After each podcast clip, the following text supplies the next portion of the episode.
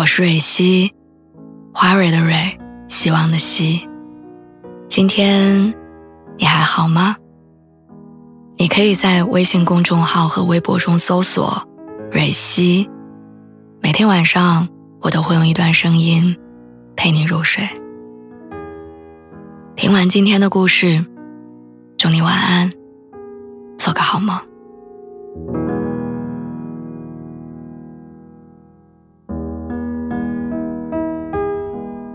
我想，现在很少有东西能够击垮我了。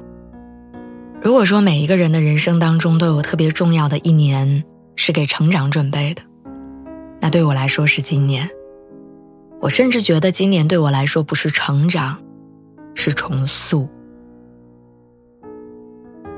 年初的时候，我跟前任过了最后一个元旦，之后没多久就分手了，因为很痛苦，所以我拼了命的工作。不想给悲伤留下一点机会，但却不断的产生连锁反应。先是身边的同事觉得我卷业绩，总是用开玩笑的方式冷嘲热讽；之后又因为经常熬夜加班，情绪内耗严重，结果得了急性肠胃炎。我发现坏事儿都是一股脑砸向你的，好像只要裂了一处，就会全部崩坏。那天复诊的时候，大夫跟我说：“你现在的首要任务是把身体养好，其他的就把它当做鸡毛蒜皮的小事儿。”我回去琢磨了很久，我觉得这句话很有道理。失去的感情，就像攒了许久没有扔掉的快递箱；人际关系，就是水槽里堆着的带油的碗筷。它们本身就可大可小，而现阶段身体。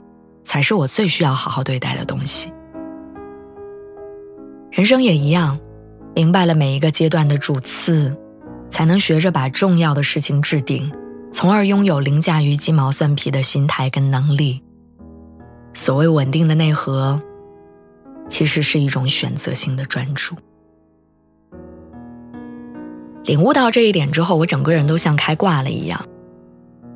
如果我想好好工作，那么工作就是第一重要的事情，至于别人的偏见、脸色，我不会多考虑。如果我想告别过去，我会包容自己在悲伤的情绪里待一会儿，而不再执着于坚强，因为化解痛苦最好的方法是面对，不是转移。我想穿好看的衣服，就不会刻意去挑长相和身材上的缺点。我觉得单身很快乐。于是，我不再去管大龄未婚的流言蜚语。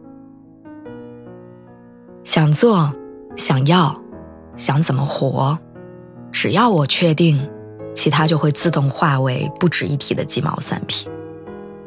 然后就会发现纠结跟内耗变得越来越少。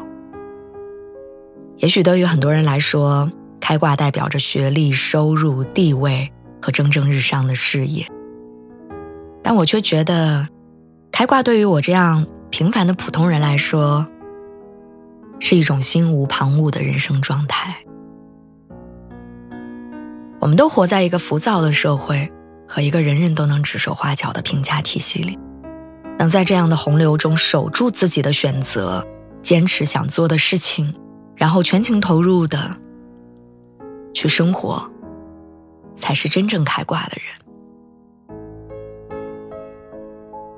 前段时间我跟朋友吃饭，他说我变了很多。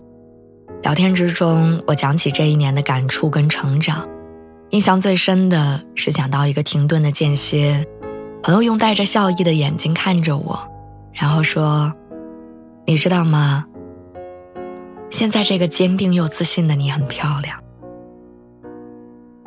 话音未落，我鼻子就酸了。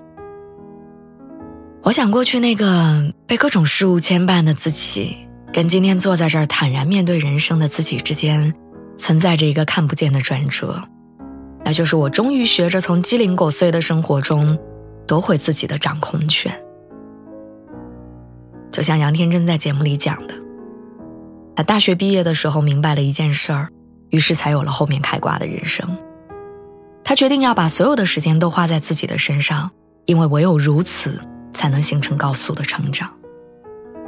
他说：“你要把自己当成人生这部戏的主角，其他林林总总都是这段戏的客串。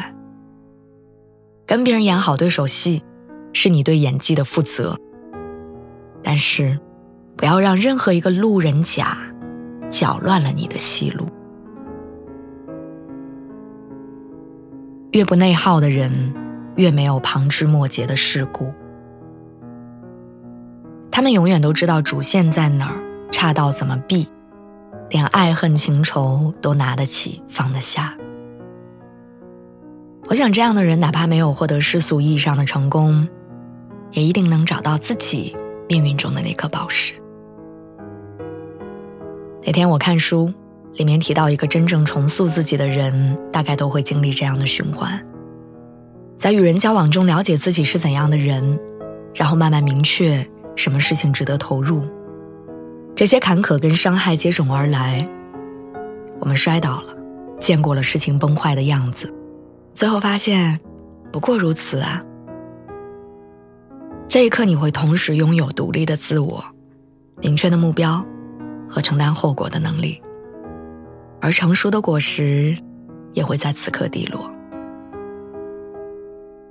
或许属于你我的开挂，就是每一步路所累积成的阅历，把每一段痛苦打磨成智慧，然后等待有一天顿悟来临的时候。你会从此变成那个不再兵荒马乱的大人。